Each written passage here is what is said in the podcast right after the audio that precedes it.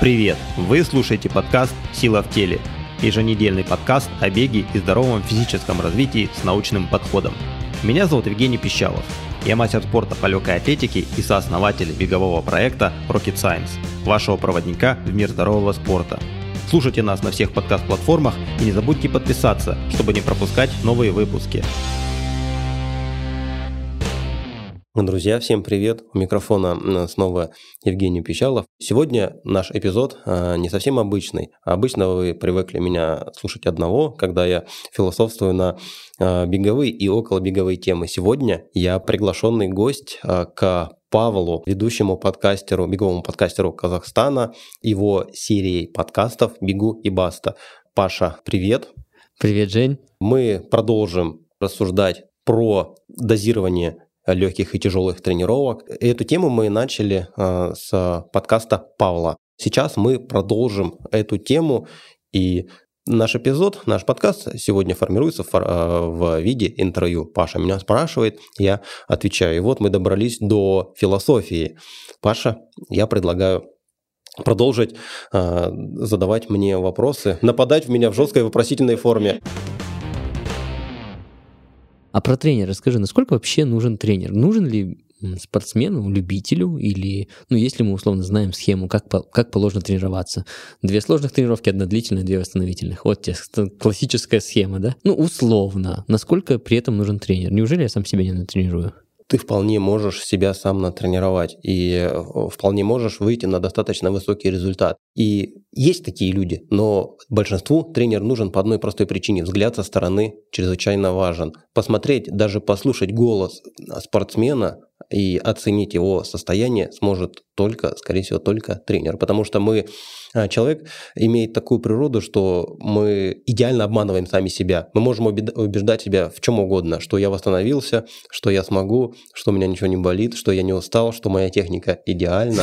И тренер как раз, чтобы корректировать вот эти вот самозаблуждения у тренера, ой, у спортсмена. Это первое. И второе, когда мы говорим про тренерскую работу, написание плана – это пятнадцать-двадцать процентов от тренерской работы, все остальное – коммуникации, потому что мы тренируем человека, мы тренируем не машину, и э, установление коммуникации, связи тесной, убеждение, что эти тренировки работают, что его возможности на самом деле лучше, чем он себя представляет. Это все заключается в работе тренера. И опять, очень хорошая ситуация. Спортсмен выходит на забег, mm-hmm. там двадцать-тридцать минут до забега, и тренер иногда двумя-тремя словами, нужными фразами, нужным выражением лица может уровень тестостерона у этого спортсмена приподнять на очень значительный уровень. Соответственно, увеличить его работоспособность. Или же наоборот. Демотивировать. Опусть, да, максимально его демотивировать, сказать не очень приятные вещи. Ты мешок, да? Да, ты мешок, ты сегодня какой-то бледный, какой-то уставший, какой-то не в себе, ну все равно постарайся. И все, этот спортсмен, у него просто включится режим выживания, ему уже не важен будет результат, он уже готовится к провалу, к проигрышу. Вот, и задача тренера вот, быть ментором, быть человеком, который не столько пишет план, сколько направляет его в нужную сторону. Поэтому, наверное, все-таки тренер как бы... Ты рекомендовал бы все-таки найти тренера, да, каждому любителю? Не всем и не всегда. Некоторым вполне хорошо с самим собой. Он знает свой организм, он способен составлять для себя программу. Особенно это, особенно это касается опытных. Но даже если мы посмотрим, у очень опытных спортсменов все равно взгляд со стороны его ничем не заменить. Даже опытные спортсмены могут себя обмануть. Есть такое, знаешь, классное выражение. Достаточно умный, чтобы объяснить себе свою правоту. Вот. Просто, ну, я всегда, знаешь, почему интересна была тема про тренерство? Вот у нас сейчас такой философский с тобой блок. Я всегда думал, ну вот, условно, Элиуд Кипчоге, да, ну зачем ему тренер? Ну он же и так Элиуд Кипчоге. Что он не знает в беге, да? Уж он-то уж точно знает, как правильно бегать. И сам объяснит, технологии под него подстраивают. А, а что ему этот а, седовласый... толстый дядечка из какой-нибудь Швейцарии условной там, или не знаю, из Эритреи, Эфиопии, может сказать, ну, какой ты молодец сегодня, Элиудушка. Нет, он вселяет в него уверенность. Опять, просыпается тот же самый Элиуд Кипчоге с утра.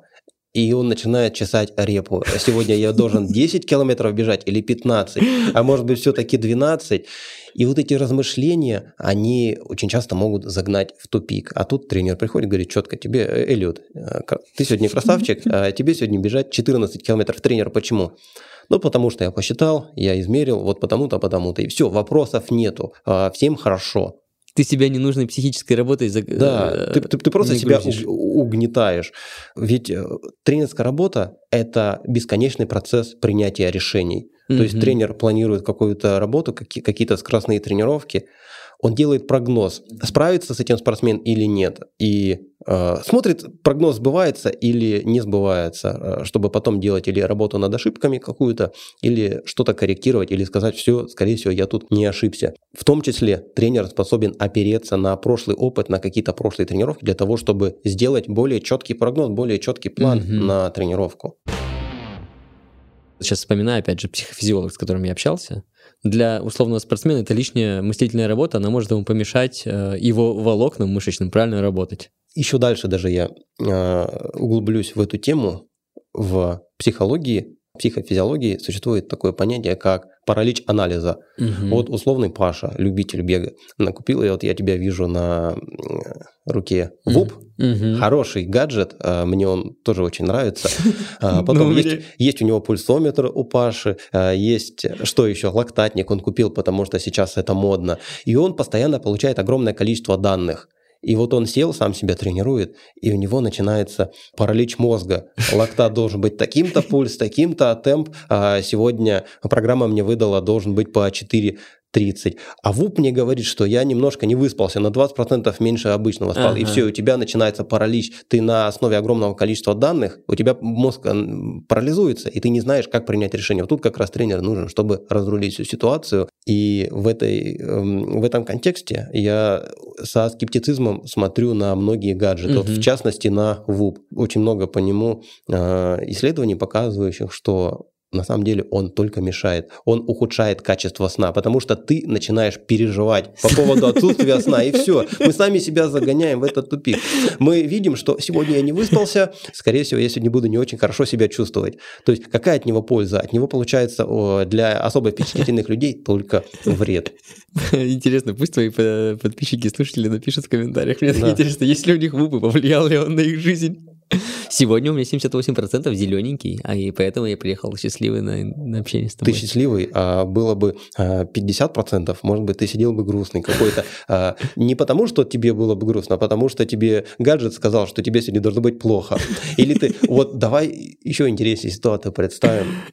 У тебя сегодня самый важный марафон, самый значимый марафон, и тебе с утра гаджет показывает плохой сон, плохое восстановление, все плохо. Естественно, ты выйдешь на забег, уже ожидая, что мне будет сегодня очень плохо. Мне же мой гаджет сказал, как я могу ему не верить. Он меня все измерял всю ночь. Все. Мои мышцы начнут на это психофизиологически реагировать. Негатив... Соответственно, негативная реакция на, на показания приборов, на показания гаджетов. И если вы чувствительны, если вы очень тонко воспринимаете информацию, из... измеряемую информацию, лучше от нее отказаться.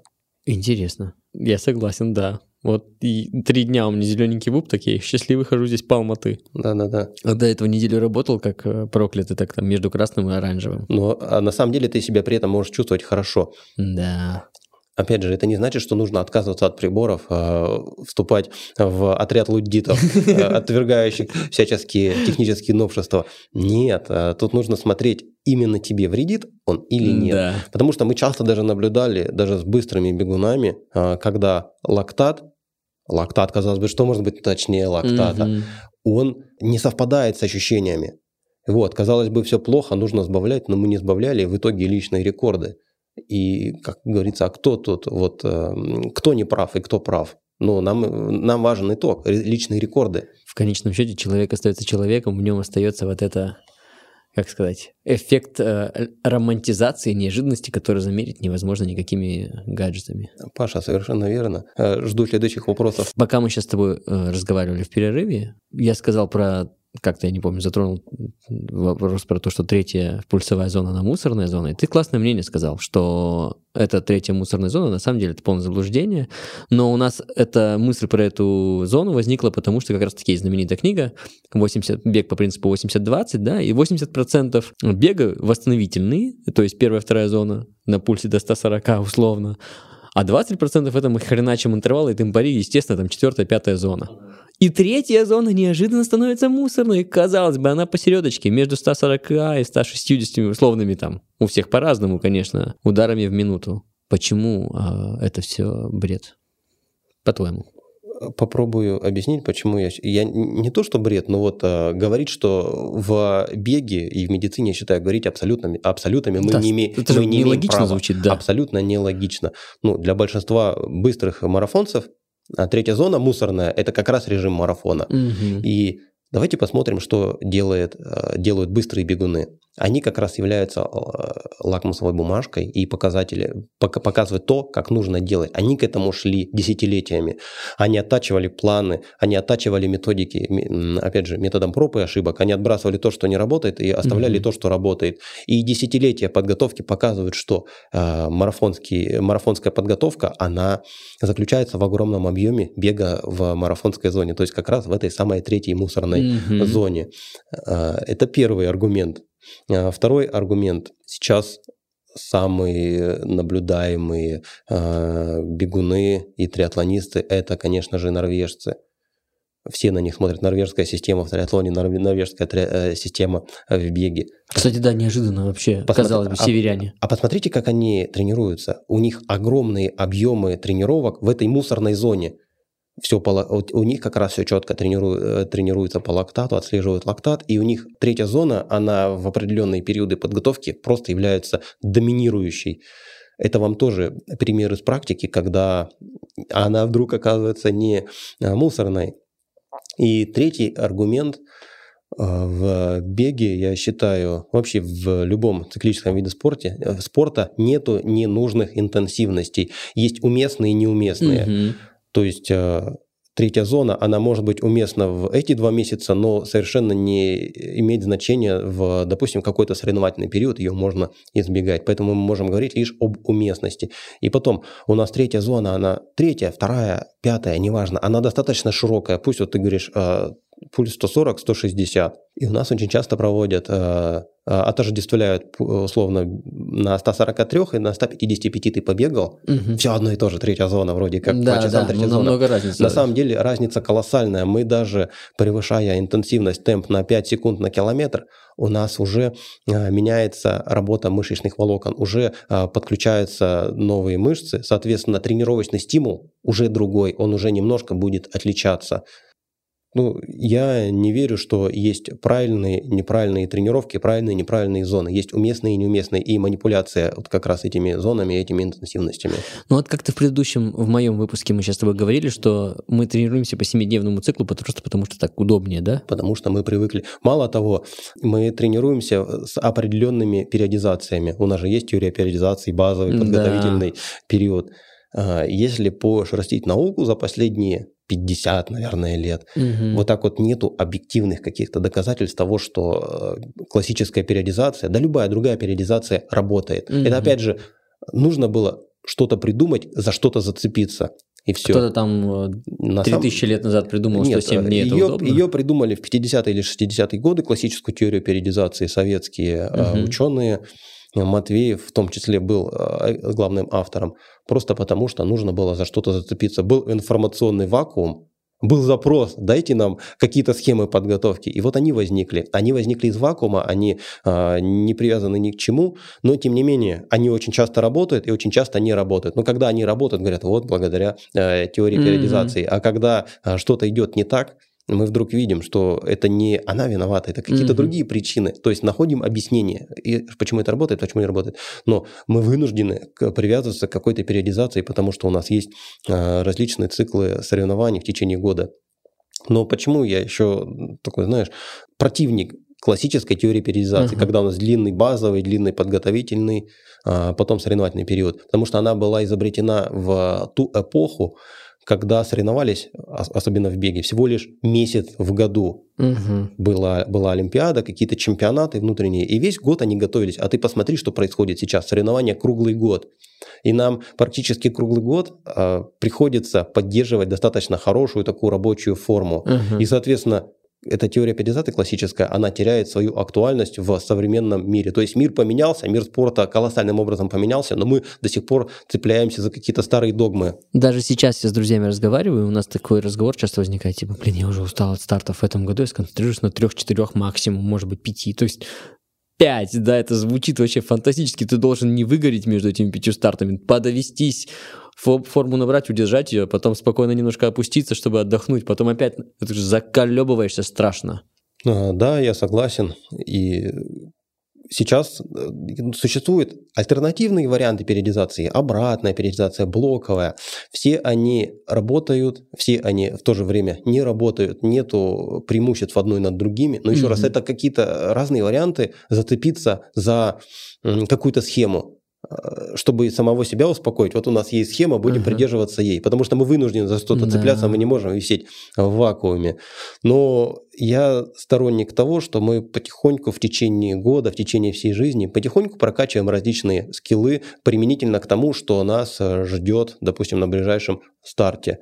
Это не значит, что, ну, допустим, при подготовке к марафону мы смещаем немножко акцент в марафонскую подготовку, угу. лишь поддерживая остальные физические качества, то есть максимальную скорость, какую-то еще там силу или угу. э, другие. Когда нас ждет дистанция там, десятка, пятерка, мы просто смещаем акценты.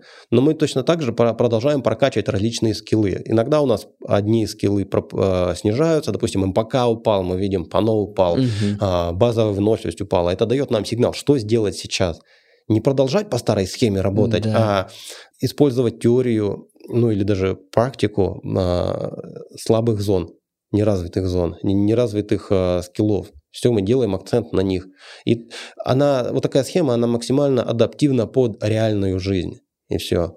Я просто почему про, вот, про периодизацию? Мне понравилась мысль, что не обязательно семь дней в неделю условно тренироваться. Да? Вот я тебе говорил у себя сейчас в выпуске, что есть четыре через четыре, Если из, так, из природы брать, если мы вот как человек, если классическую схему научную взять, что мы эволюционным путем развивались, то как будто бы единственное, что, к чему я в голове могу прийти, то, что периодизация самая такая, первая бросающаяся в глаза, ну вот женщины не дадут соврать, это двадцать восемь дней, просто потому что Луна вокруг нас крутится за двадцать восемь дней. Ну хоть, какое-то, хоть какая-то привязка к чему-то, то есть можно спереть на то, что магнитное поле Луны действует на мои внутренние там микроэлементы, и они притягиваются по-другому, и мышцы работают по-другому. Условно. Да, я, я с тобой согласен, но даже используя фазы Луны и различные другие там ретроградные Меркурии, да, нам сложно оценить их влияние на нашу работоспособность. Мы можем, конечно, там учитывать, что в эту фазу Луны, скорее всего, мне не побежится, в это побежится. Ну, да. это все, опять же, вот. такие максимально абстрактные рассуждения. И действительно, у нас в процессе эволюции есть природные циклы. Зима, лето, осень, весна. Да. Есть суточный цикл.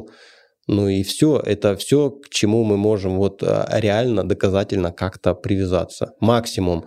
Но неделю, месяц, все это мы придумали сами. Для угу. того, чтобы э, сделать более комфортную, удобную свою жизнь, более э, структурированной. Ну вот же кто-то придумал, э, я уже не помню на самом деле, не буду умничать, э, очень увлекался этой темой, что кто-то придумал неделю, это, по-моему, в религиозных целях было создано, и вот есть семь дней, да, то есть есть десятиричная система суперудобная, да, где мы пользуемся десять, сто, тысяча, а тут семь дней ни туда, ни сюда еще, короче. Неважно, главное, мы к этому привыкли, и нас все устраивает сейчас. Да, э, у меня про, про мусорную зону пока вопросы, угу. я просто хочу Хочу теперь да, задать, да, да. чтобы потом уже до философии все добить э, у тебя. А куда ее впихивать? То есть в тренировочном процессе, вот если мы сегодня, у нас тема баланс в беге, баланс в тренировках, а как ее, допустим, если есть восстановительная? Ну, нельзя их отрезать, что они нужны, да? Легкие, хорошие, кайфовые пробежечки.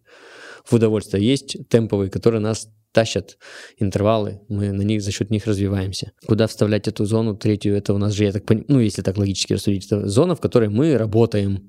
Средне мы, сложно. Мы дышим, да. да. Нам не, не тяжело, не легко, но мы уже прикладываем определенные усилия, да. чтобы там бежать. Это уже не легкая пробежка с друзьями. Угу. Так, просто да, Разговар... песню не попоешь, например. Да, разговаривая языком методики, методологии, угу. когда мы рассуждаем про восемьдесят на двадцать, это классическая, это классическая поляризационная система. Мы поляризуем, по разным полюсам бегаем. Или быстро, или медленно. Угу.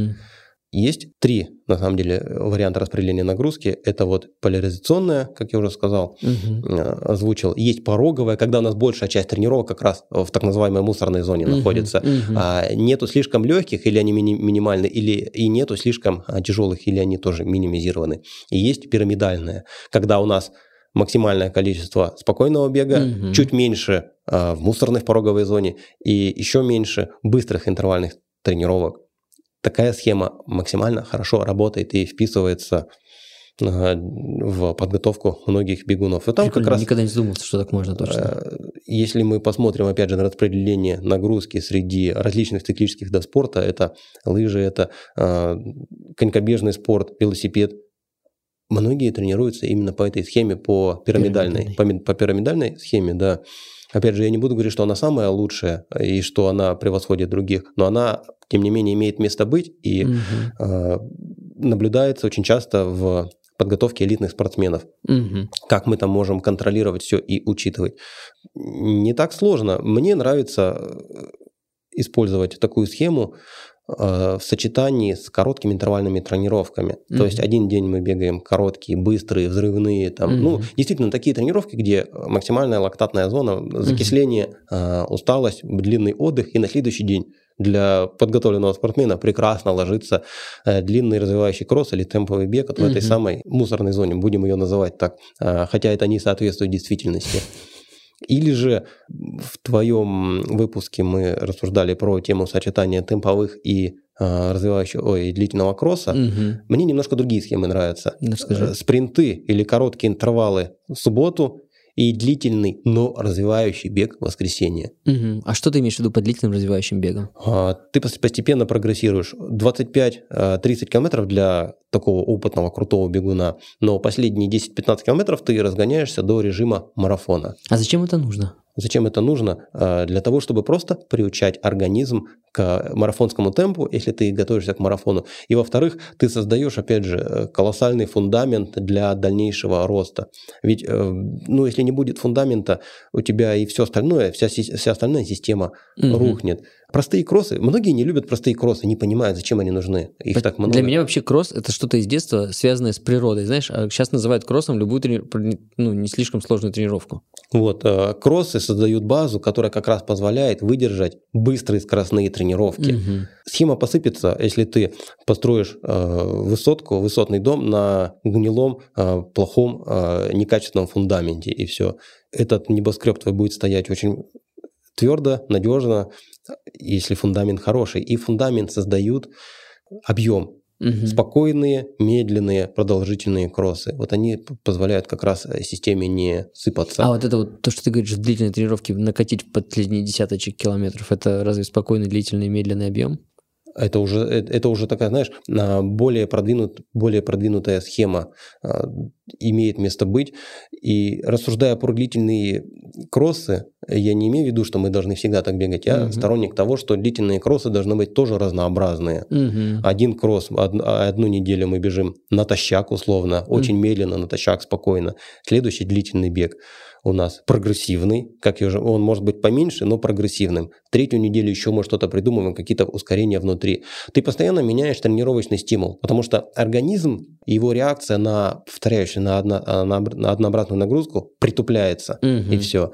И ты постоянно его встряхиваешь. Он привыкает к одному, ты ему раз что-то другое даешь. Слушай, кстати, никогда не задумывался. Просто, ну, лично мне в целом нравится методика моего тренера, его подход. Он мне дает каждое воскресенье там на пульсе сто пятьдесят пять, как бы верхний край вот этой третьей зоны, да, он мне дает, типа, пробежать двадцать пять километров, тридцать километров. Я бегу, мне тяжело, но я там по четыре тридцать, по четыре сорок свои, свои свободные держу на пульсе сто пятьдесят пять. Но я никогда не, не делал такого, что там, вот, я не представляю, мне кажется, там на, десятом, ой, на двадцатом километре уже, когда пять километров остается, мне как будто бы было бы тяжело, если бы он мне сказал, а ну-ка пятерочку раскати там в конце.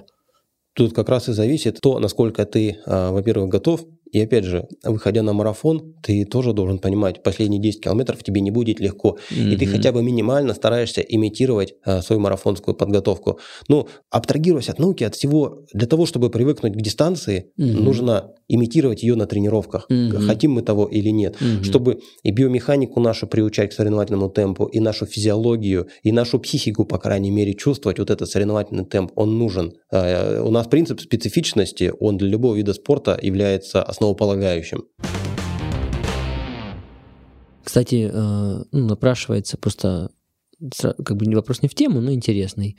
Негативный сплит, очень популярная тема была пару лет назад, особенно среди любителей, которые вдруг решили, что если негативным сплитом бежишь, то прям вот молодец. Если вы не знаете, ну, негативный сплит — это когда ты накатываешь вторую половину быстрее, чем первую. Насколько ты к этому, как ты к этому относишься? Просто мне кажется, вот я по себе скажу, если я бегу негативным сплитом, ну это я должен настолько хорошо свое тело понимать, настолько точно знать секунду темпа каждую, что я вот сейчас бегу по три пятьдесят и первые пять километров, и я точно знаю, что по три сорок восемь я уже начну выдерживать дальше, то есть я смогу эти силы распределить. Иначе все, сразу я закисляюсь, и я все, и вот тебе, пожалуйста, не то, что негативный сплит, там и совсем плохо получается, что я закислюсь. А, изучение миллионов а, марафонцев из Стравы угу. показывает, что действительно...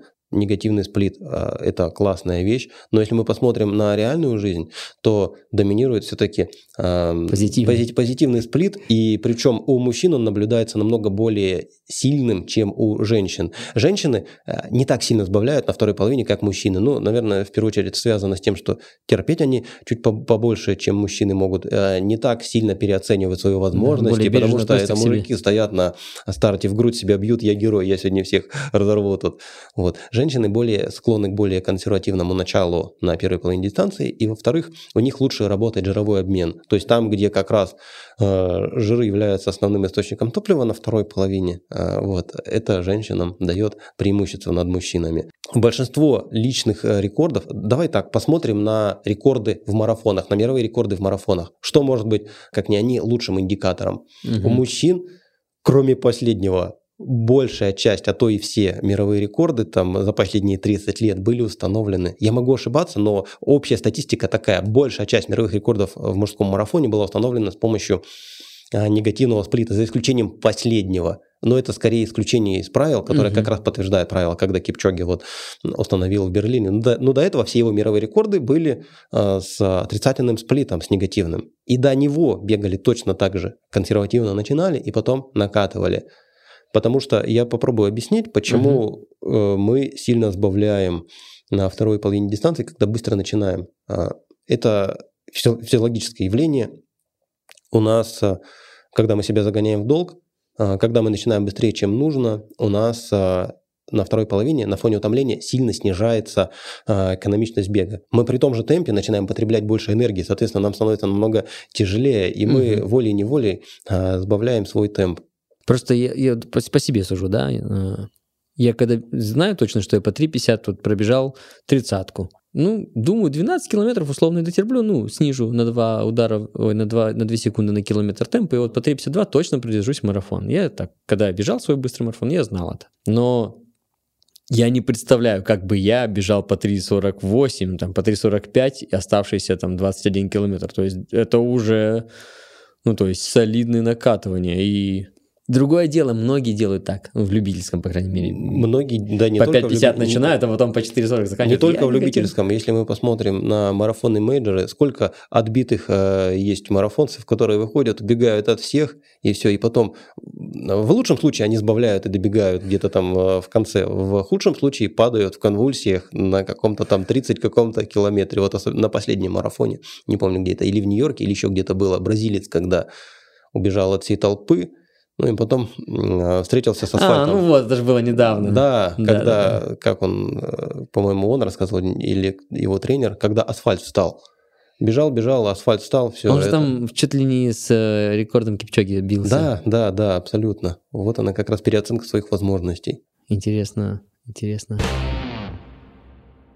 Вот сейчас для тех, кто слушает нас, скажи, пожалуйста, как, как полюбить бег? Что ты думаешь на этот счет? Мы можем...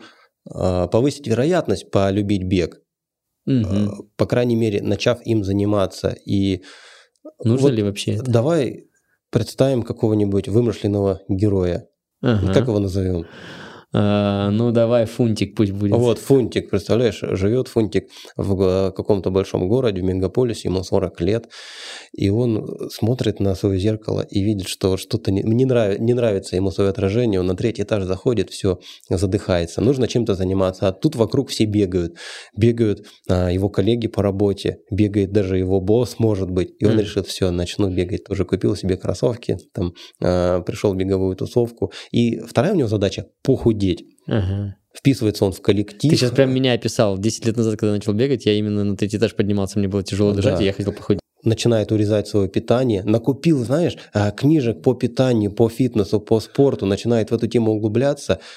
На неделю, на две хватает, и потом раз происходит какой-то срыв. Ага. По каким-то непонятным причинам. Он пытается еще раз сделать э, все это, весь этот цикл провернуть. И опять откат. Обнаруживает себя однажды уже, знаешь, с, э, ночью с огромным бутербродом в руке уже до, или уже практически доеденным. Вот. Э, то есть есть вещи, которые мы не можем контролировать независимо от нашего желания. Э, я, ну, я считаю, что это просто наличие... Это сила воли, в которую я, кстати, не очень верю. И mm-hmm. вот этот тот самый Фунтик может через полгода... вот этих вот жалких попыток обнаружить, что где он был, там и остался. Ничего не поменялось. Ему не помогли ни тренер, ни кроссовки, ни а, наличие каких-то диетических программ. Но однажды, через два-три года, может быть, ему с утра сигнал из космоса поступит какой-то. Фунтик, иди, беги, вставай быстро, и все. И с этого дня его жизнь начинает кардинально меняться. Он вдруг становится бегуном, у него вес идет вниз. Никто не знает, за счет чего это происходит. Вот эта вот непредсказуемость, нужно учитывать, что она есть, она имеет место быть, и вся наша жизнь, она полна непредсказуемости и зачастую необъяснимых явлений. Угу. Поэтому как полюбить бег? Ну, не, я не знаю таких рецептов. Нужно, по крайней мере, попробовать. И опять же, насколько тяжело заставлять себя заниматься тем, от чего тебя не штырит, от чего у тебя не выделяются какие-то положительные гормоны. Но, с другой стороны, природа, благодаря ей, в нашем... она нас вознаграждает за наши старания. И бег на выносливость, вообще люби, любые виды спорта на выносливость, они характеризуются тем, что у нас комфортный, легкий, нагрузочный темп приводит через тридцать-сорок минут к вознаграждению. Эндорфинчики выбрасываются, uh-huh. и все, нам становится хорошо. Эта природа говорит нам, вот она нас просто благодарит за наши старания, за наши усилия, и все. Просто как будто... Вот лично я бы ответил, я не могу, не могу сказать, что я люблю бег, но я люблю то, что он дает. То есть это самый простой способ получить необходимые эндорфины, получить ощущение сделанной работы, получить ощущение преодоления себя, наградить себя. Ну, хотя бы я побегал сегодня, да, ну что-то полезное для своего здоровья. У тебя поднимается самооценка, самооценка. Сразу, сразу же поднимается своя, твоя самооценка, ты в своих глазах становишься совсем другим человеком, каким-то героем. Я преодолел, особенно, знаешь, для человека, который живет в каких-то сложных климатических условиях, для него выйти и в, в плохую погоду отбегать, у него, он совсем другими глазами на себя смотрит после этого. Это как я, ну, я знаю, например, что я еще там за десятку сжигаю пятьсот калорий, а значит, я могу... Побаловать ну, себя потом. Да, точно сожрать мороженого, да, например. Да, да, да, вознаграждение. То есть, когда мы приложили какие-то усилия, нам важно себя после этого вознаградить. Насколько это применимо ко всей жизни, как ты думаешь? Мне кажется, ко всей жизни это применимо. Хорошо, когда все занимаются тем, от чего штырит, но, к сожалению, в реальной жизни это не работает. Ну вот, изучая тоже очень много материалов по психологии, по психофизиологии, я вижу, что когда человек наслаждается своей работой, пусть даже не очень э, уважаемой, допустим, mm-hmm. не очень почитаемой, э, ну, возьмем простой пример, я изучал, насколько сильно восприятие своей нужности, своей надобности mm-hmm. влияет на... уборщиц в каком-нибудь, знаешь, в каком-нибудь хосписе. Угу. Работает серия уборщиц или ну, ряд уборщиц или какие-то медсестры, которые занимаются, казалось бы, ну, не очень приятными вещами. Но когда они видят, что вот это вот то, чем они занимаются, приносит, люди, приносит добро, делают людям лучше, помогает кому-то выжить, их восприятие, их самоощущение, их здоровье и даже их физическая активность, она в разы выше. То есть, когда ты сам себе объясняешь, надежно так объясняешь, для чего ты этим занимаешься, это кардинально меняет реакцию твоего организма на это. То есть самоубеждение играет огромную роль. И еще раз, я считаю, что э, наука не работает. Работает наука, здравый смысл, логика э, не совсем работает абстрактно. Работает только та э, история, та идея, которую мы сами себе втолковали. Именно это мы можем видеть, когда, знаешь, кардиологи курят, выпивают, когда занимаются, казалось бы, абсолютно нелогичными вещами, но они для себя сами объяснили, зачем они этим сейчас занимаются. То же самое, когда ты выходишь на пробежку, ты себе четко объяснил, для чего тебе это надо и что тебе это даст. Насчет кардиологов, которые курят, просто в голову пришло, я до того, как начать бегать, ни разу в жизни сам себе алкоголя не покупал. Начал бегать. Здравствуй, пиво. Оказывается, ты бываешь вкусным. Да, да, да, да. Ты себе его начи- начинаешь позволять, чтобы э, я же побегал, я же получил пользу, нужно немножко уравновесить все это. И, кстати, очень хорошая тоже статистика.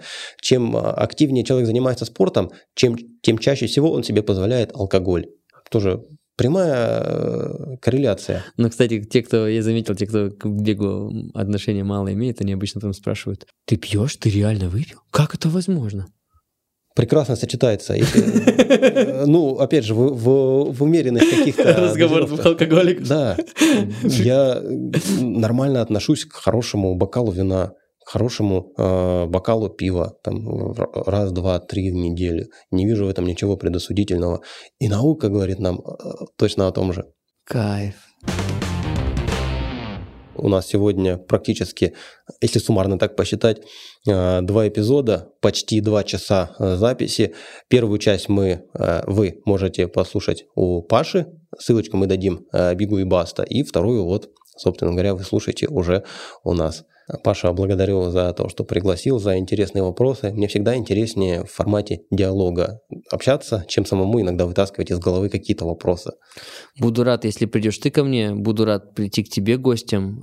Если ты здесь, в Алматы, в Казахстане, будешь, если в Астане, давай, может быть, еще о чем-нибудь поговорим, потому что мы с тобой так как будто бы по верхам, по верхам прошлись, но старались сохранить как бы общую суть разговора про баланс какой-то тренировочный. Но лично мне было дико интересно. Вот, например, я понял про эту третью мусорную зону чуть больше. И думаю, кто увлекается бегом, для них это тоже дико интересно. Не будьте догматиками, и все. Она нужна ровно настолько, насколько она нужна. Она не лучше, не, не хуже других. Это просто одна из интенсивностей, не более того. А, вот к чему я хотел сказать, про периодичность, про семь дней. Наконец-то я вспомнил. Прости, что резко вернулся. К тому, что, ну, и деление на пять зон, это тоже наверняка условность. Достаточно такая. Ну, в большинстве случаев деление на зоны, оно все-таки привязано к нашей физиологии. Угу. Но еще раз, можно с тем же успехом разделить не на пять, а на двадцать пять. Да. И все. Оно будет ничуть не лучше, ничуть не хуже, просто нам еще сложнее будет контролировать это все. Есть очень много вариантов контроля за интенсивностью нагрузки. Бег по зонам, он хороший, но он не лучше, не хуже других. И вообще, ну, я, и вот почему я, я теперь понял, просто вот мы закончили, я, я, до меня дошло. Мы связали все эти условные как бы зоны э, и периодизацию, потому что это как будто, как сказать, очень удобно, что ли, э, в голове контролировать. Да, все эти... создает контроль за, над нагрузкой, а иногда и иллюзию контроля. Вот-вот, иллю... да. И почему я спросил, как полюбить бег? Потому что самое главное, наверное, это вот этот эффект романтизации, он если исчезает, то неинтересно становится. Мы же люди, в конце концов. Нет, ты просыпаешься с утра. Я или хочу, или не хочу это делать, и все. Ты не знаешь, почему я сегодня хочу, а завтра не хочу. У тебя эта э, мысль возникает как-то сама, сама по себе. Давай тогда последний вопрос тебе задам. Mm. Вот это вот мне иногда бывает такое, да... Вот написал мне тренер десять легко. Ну вот пришли ребята, что-то захотелось там немножко там погазовать, там долбануть один километр на стадионе на всю дурь. Такой рок-н-ролльчик включить. Uh-huh, uh-huh. Это нормально? По-твоему, это есть вот часть э, романтизации? Если это... а, за, за, зачастую, да. Но опять же, нужно отдавать себе отчет, к чему это может привести. Опять же, ты оцениваешь потенциальные выгоды, потенциальные риски и все. Но в большинстве случаев вот эта эйфория на тренировках, она может завести не туда. О, кстати, так же самое мне психофизиолог в моем подкасте рассказал, что иногда перегибы и в хорошую, и в плохую сторону в психическом состоянии тоже вредны. То на... есть в плохую, само собой, но и в хорошую тоже вредны. На фоне эйфории мы теряем контроль над многими вещами, но эйфория хороша на соревнованиях или на каких-то значимых для нас событиях. Вот. Поэтому, если вы азартный человек, просто почаще выходите на старты и все. Блин, как важно. Спасибо тебе большое. Классно так поболтали. Спасибо большое, да, мне тоже очень понравилось. А нашим а, слушателям, ну, слушайте Rocket Science, слушайте э, Бегу и баста. И уже до встречи на следующих эпизодах. Спасибо тебе, что приехал в Алматы. Так классно вживую с тобой поболтать. Спасибо, спасибо. Пока-пока. Да, пока.